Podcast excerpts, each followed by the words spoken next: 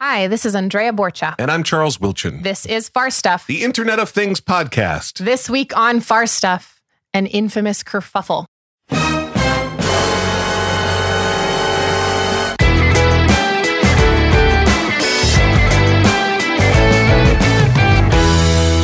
Quote On May 15th, my house will stop working. My landscape lighting will stop turning on and off. My security lights will stop reacting to motion and my homemade vacation burglar deterrent will stop working. This is a conscious, intentional decision by Google Nest. End quote. This is from a story about a gentleman who bought a Revolv, which was acquired by Nest. And he continues, quote, to be clear, they are not simply ceasing to support the product. Rather, they are advising customers that on May 15th, a container of hummus will actually be infinitely more useful than a Revolv hub. Google is intentionally bricking hardware that I own. He continues, This should be absolutely illegal. I am pretty sure that Google has some EULA bullshit that allows them to do it. But EULAs are legal wet sand, and honestly, I just don't care. The fact that Google can get away with this shows you just how utterly warped and inherently, I'm using that word again, it's been a while, evil they really are. These companies literally do not care about you. The sooner you accept that, the less attached to and blinded by these companies you'll be. Unquote. I don't know about you, but he sounds a little upset. A little bit, yeah. I think this has actually started an entire rant across the internet, basically getting us to the question of do these companies have a right to shut down things that people have bought? Now that you have so when you buy a toaster from Walmart, it's yours and you can own it for 15 years until it eventually maybe breaks down. But if you treat it right, it might last forever. So It's you yours. exchange money Yes. and you get like a collection of atoms in the shape of a toaster. yes. And it, it performs a function that I. literally until it breaks. Yes. Until. That's and weird. What what world was that I when that happened? I don't know. But now with the Internet of Things. yeah, poor um, poor Arlo Gilbert. He's the gentleman who wrote about his experience with Nest. well, with Re- Re- Revolv. So Arlo, like many others, bought a Revolv Hub. hub, which basically allowed them to have a smart home. And then, unfortunately, or fortunately, Revolv was bought by Nest, and Nest was bought by Google Alphabet, and Revolv was just not considered important. And so he basically considers this thing that he bought that he was expecting to be able to use until he was no longer finding use to it. Another company is now dictating that you no longer have the right to use this product. That's what happens when the Internet of Things needs to connect to the cloud or to a server somewhere is they can just shut down your server and now you literally have a brick. Yeah, or or in his case, a container of hummus, which he, he calls it that because it looks like an upside down container of hummus, like you might buy from the store. And it wasn't a cheap product. He spent No. $300 on it. It wasn't like uh, yes. Like a whim purchase, I would say. I mean, for for most people, $300 is still something you would probably consider. It's a lot. And the thing is, the central nervous system of his home. Yeah. It's not a toaster. Yeah. It's controlling the toaster. It's controlling the lights. And well, it's in controlling his security system. I mean, it's not even like, yeah, I could go without toast for a week. It's uh, if somebody breaks into my house, who's liable? Because I set up this whole security system based on my assumption that you will continue to behave a certain way. It's really, really awful. Yeah. And this really exposes a dark side to the Internet of Things. That dark side being that you still have a dependency on the company you bought the product from, even after you buy it. Right. And uh, you know, if if we take a step back from some of the more like interesting up and coming IoT devices, like if you find on Kickstarter or Indiegogo, you kind of have an expectation that yeah, that might not last. But when you bought into Revolv and then they got bought out by Nest, I'm sure everyone that had a Revolv cheered. It was like we invested in the right product that's going to go somewhere. We won. We, We made the right bet on our personal home infrastructure. Yeah. We are expecting, and then Google buys out Nest and is like, even better. So now we are that little Revolv company that you trusted, that you bought a hub from, is now supported by one of the largest companies in the world. But that means you no longer could have your Revolv. The Revolv fumble may just be a canary in a coal mine for Nest, which appears to be in chaos. Nest and Google are now both parts of Alphabet. And so they're kind of like siblings in that company. And it sounds like they're not getting along well, and mostly because of Nest. I, I think you're right that there's some growing pains because I imagine while Nest was part of Google, they were kind of coddled. They probably weren't expected to bring in revenue. Or, or at least they probably had a longer runway for doing so. I think that might be true.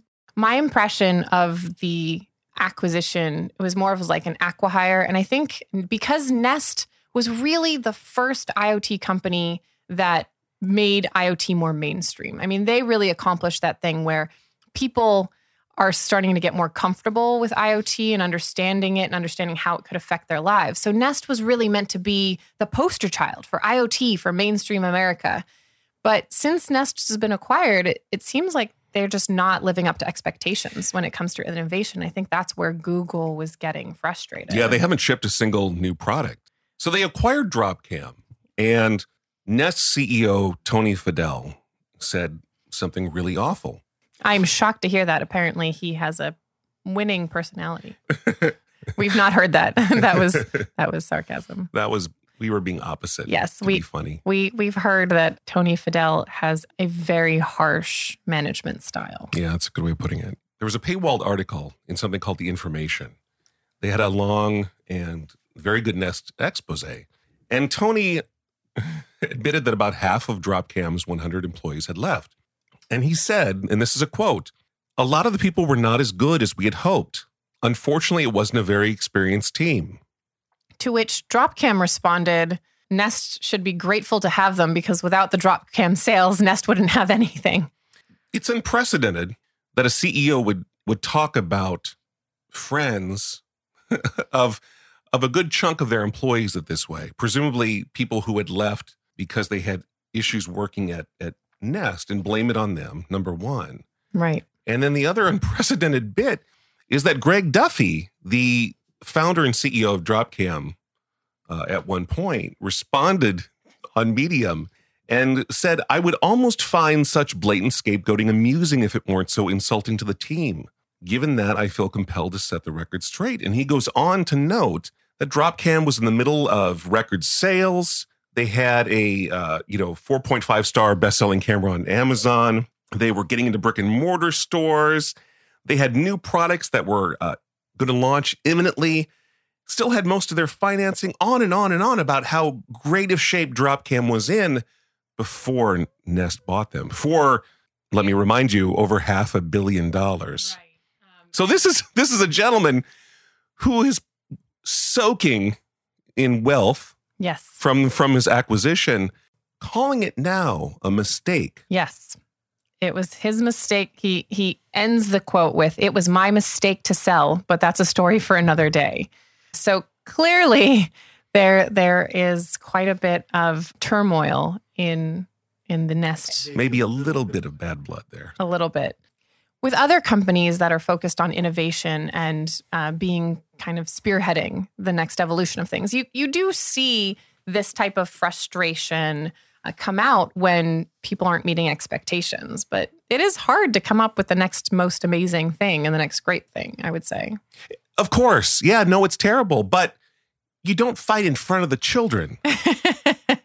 you have it out in private. Yeah. But you don't look like idiots well in I, public and and they really everything seems very petty but i think there's a huge amount of pent up frustration with tony fadell's management style yes yeah to put it nicely the splitting up of google and creating alphabet and creating all these different factions meant that there's a lot more people in charge of different areas and finding how to make these things work and work together i mean there's still an incredible amount of infighting between google and nest so nest is supposed to lead the IoT sphere of Alphabet. That's really their purpose. And Google is meant to focus on what Google is, a search engine with, you know, pay per click and all that.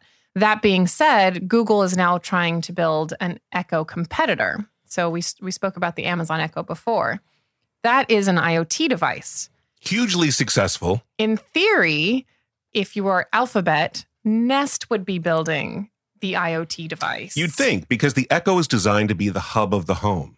which means that Nest logically would be the right choice.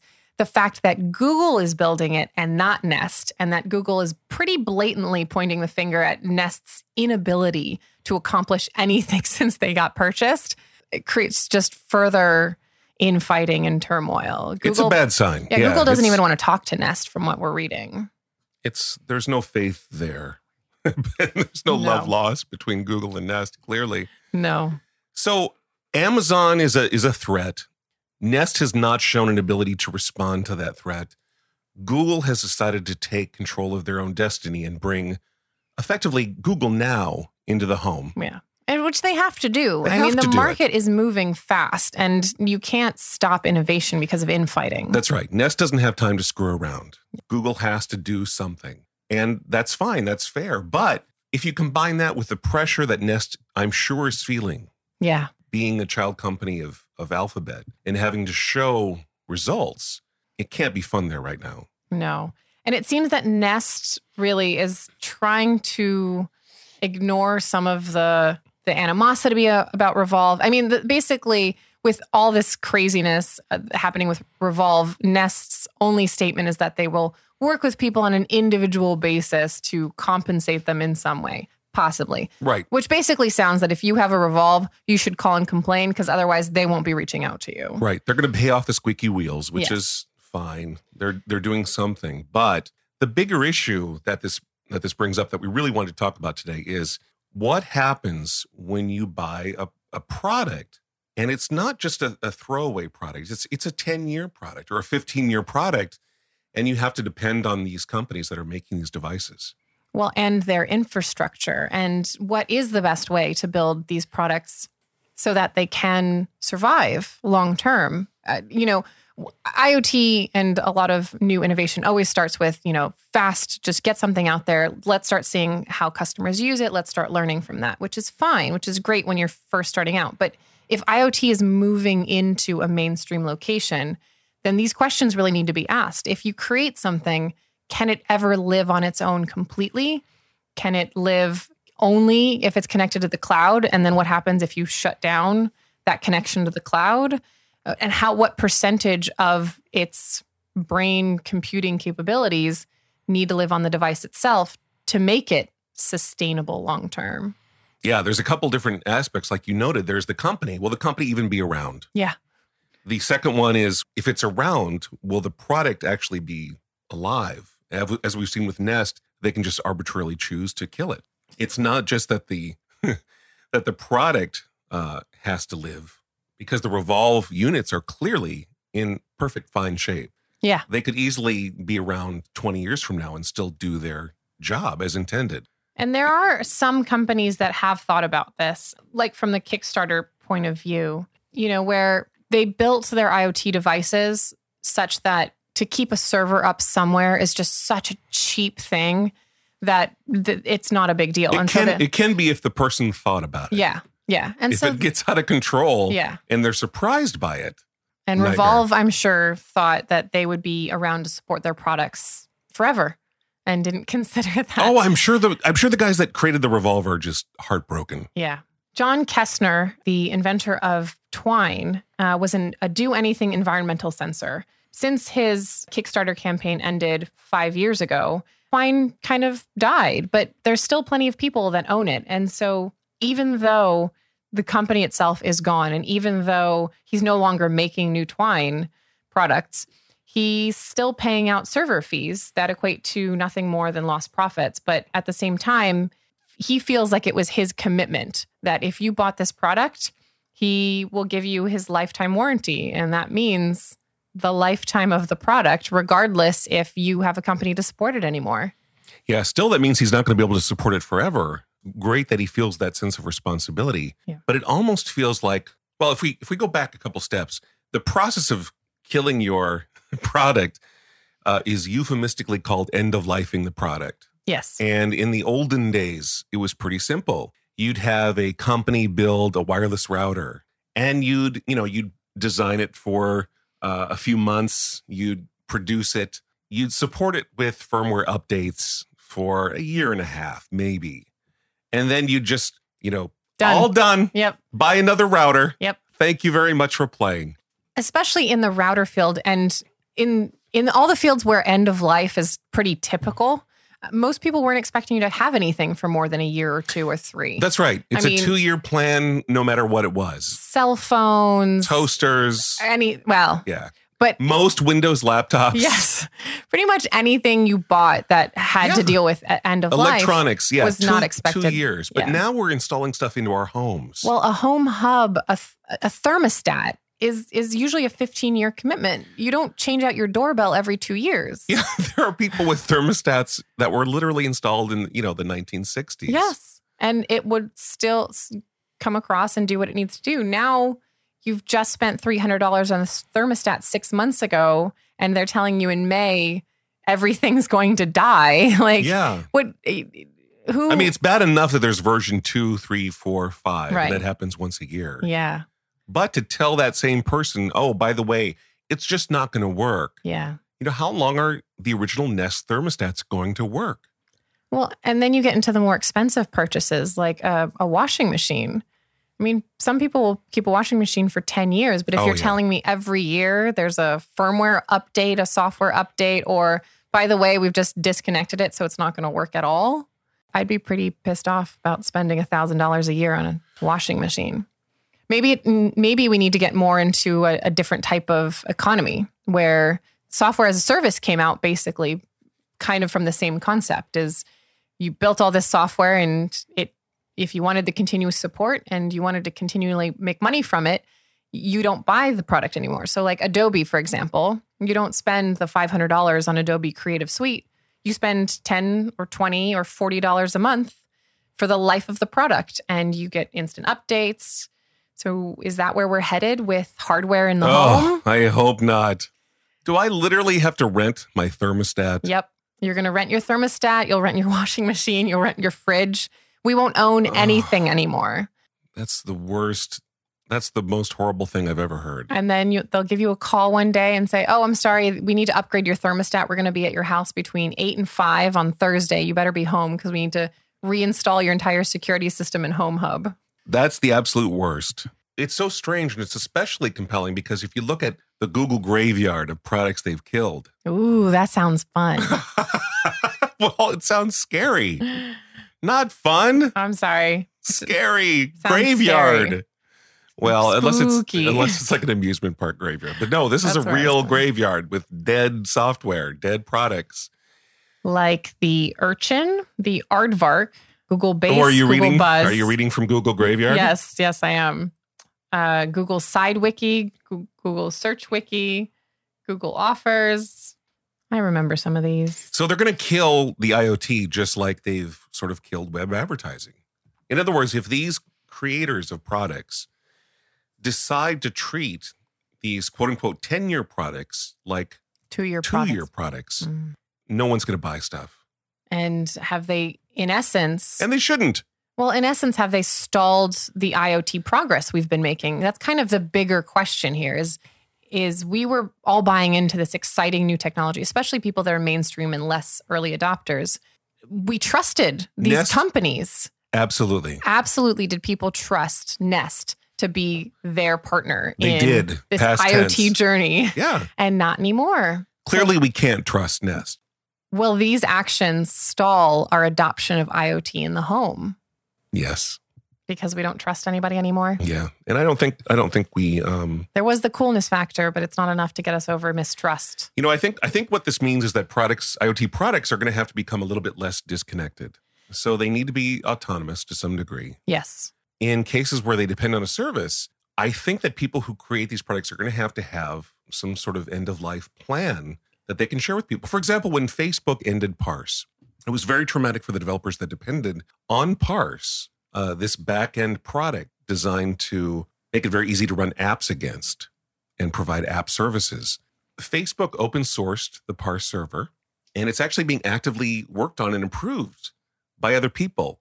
So really they just kind of put it out into the universe and let the universe manage it. They did. And it and it works because it's a good service that just didn't fit within Facebook's portfolio of products.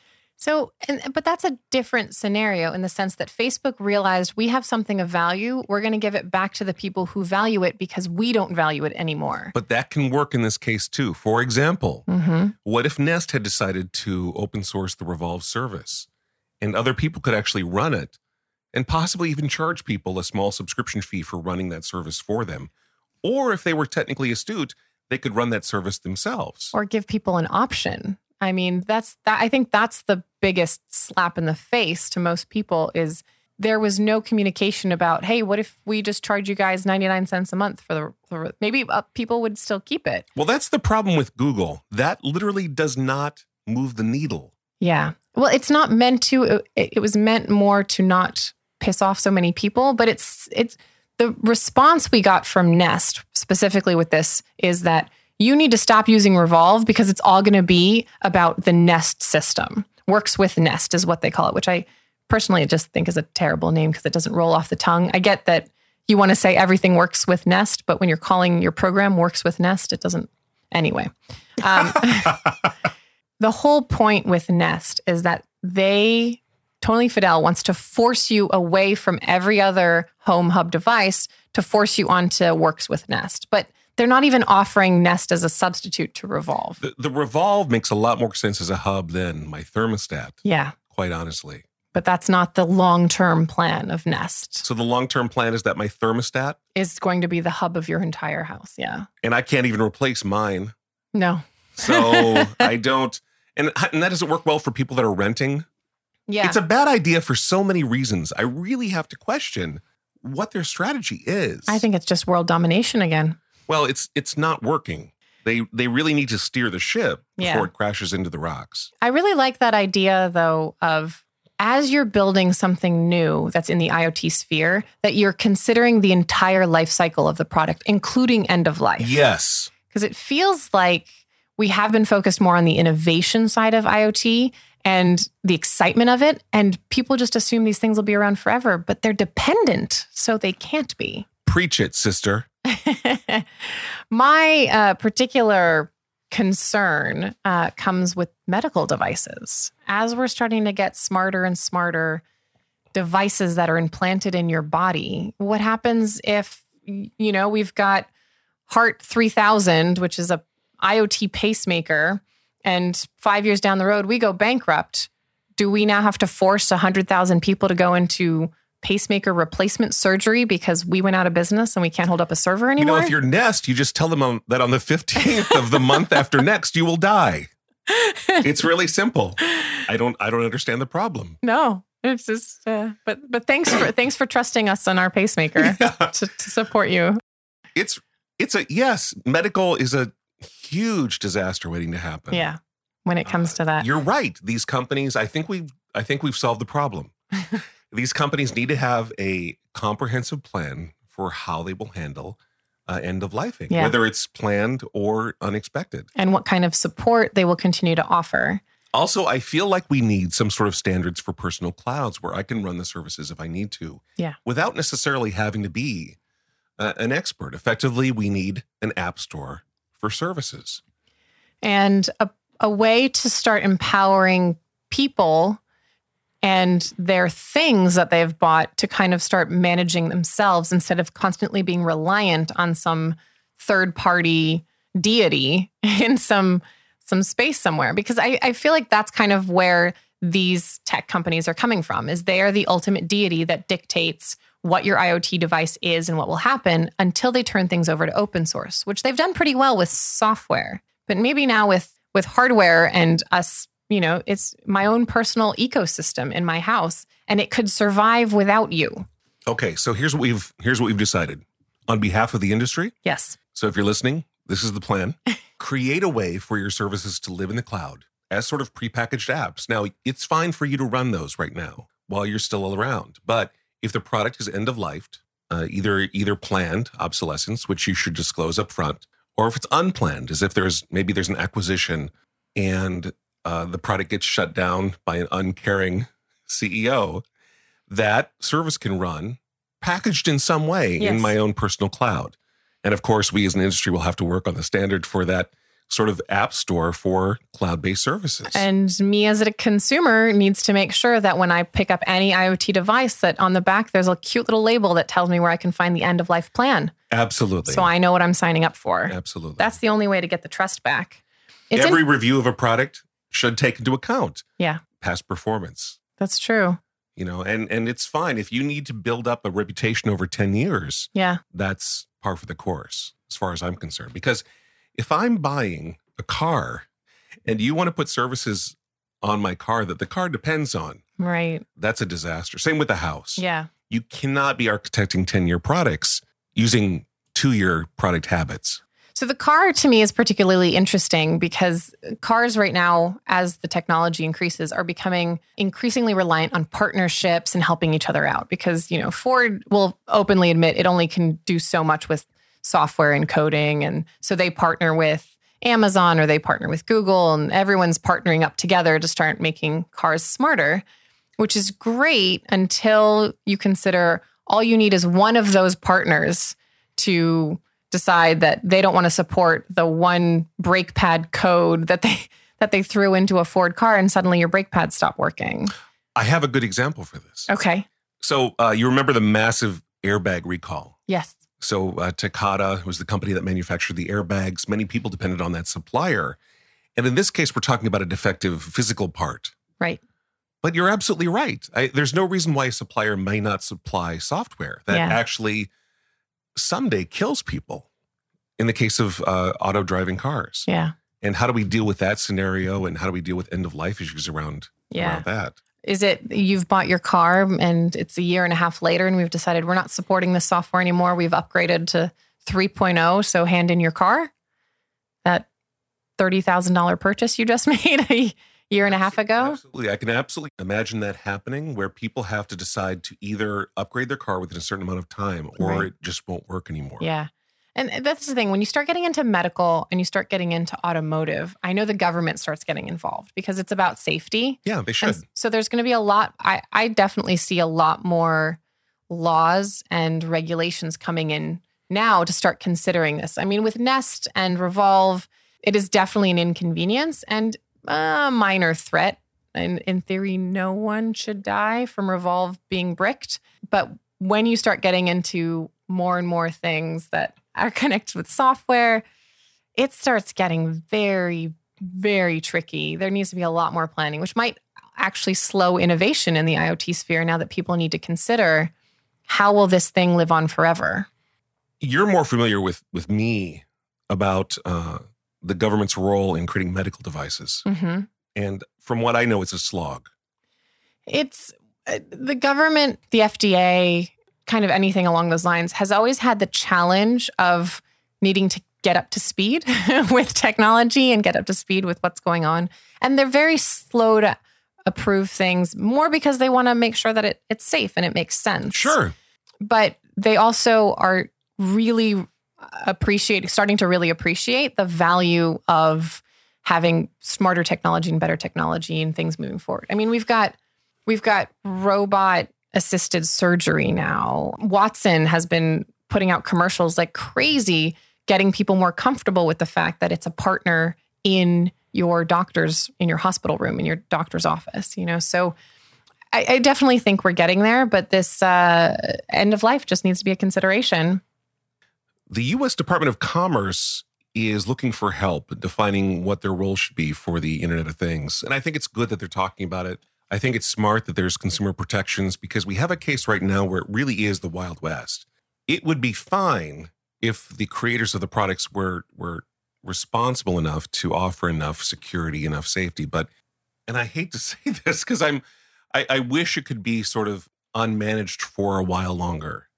But we have uh, routers that make it uh, trivial to crack into a home's networking uh, system. We have laptops which are so insecure that they let people monitor you without even showing the little light that's that your camera's turned on. We live in a world where the director of the FBI uh, has tape over his laptop camera. Yeah. It tells you how little we actually feel uh, comfortable with the state of affairs. And if you buy if if you know you buy a camera that's made by uh, a Chinese manufacturer and goes through who knows what channels to get to you from overseas or through a brick and mortar store, you you really kind of are safest to assume that there is malware preloaded on those. That's Yes. that's letting someone connect into that. And there have been multiple articles about malware being found on chips coming from China or coming from nameless factories and and the process in it's um It's the Wild West. it is but I mean I personally would love to see it more consumer driven where customers are starting to get educated enough to think and change the way they think where right now if I buy something at Walmart or Target, I assume it's mine and it will work until I destroy it, basically, or it's poor quality and I'll just throw it out and I'll get another one. But changing your mindset to know that this product you're buying is somehow reliant on the internet or a server or connection to a company and understanding what warranty that comes with, what type of guarantee. Because I'm pretty sure even if a, a company, you know, started failing pretty bad, like that previous example, if you've guaranteed lifetime, then I expect lifetime. And I think I'd have legal recourse if you don't deliver it. I think the Revolv was lifetime service, but they meant the lifetime of the product. And that's where definitions get in, I guess, because I'm thinking the product itself is the brick, and that that act- that hub is still technically working. It's only not working because you've shut off its connection to the world. Right. So lifetime is becomes meaningless. Yeah. It's like unlimited. So really, Becomes becomes a meaningless word. they need to come up with a very concrete warranty that you're buying into, and that's what you're paying for. So labeling. Yeah. Labeling and, and getting to a clear understanding where customers understand this is important. We need to make sure we know how this works. We need to, sh- I need to know what I'm buying into for a $300 home hub. I think that's a good idea. And I think that if the industry doesn't do this, the well's going to go dry Absolutely. for a long time. And from the industry side, probably as we continue to build IoT devices, we have to consider how reliant we want them on the internet. Like the Amazon Echo without the internet is non-existent. I mean, it's It, basically it doesn't work. it's nothing. Yeah, it's yeah.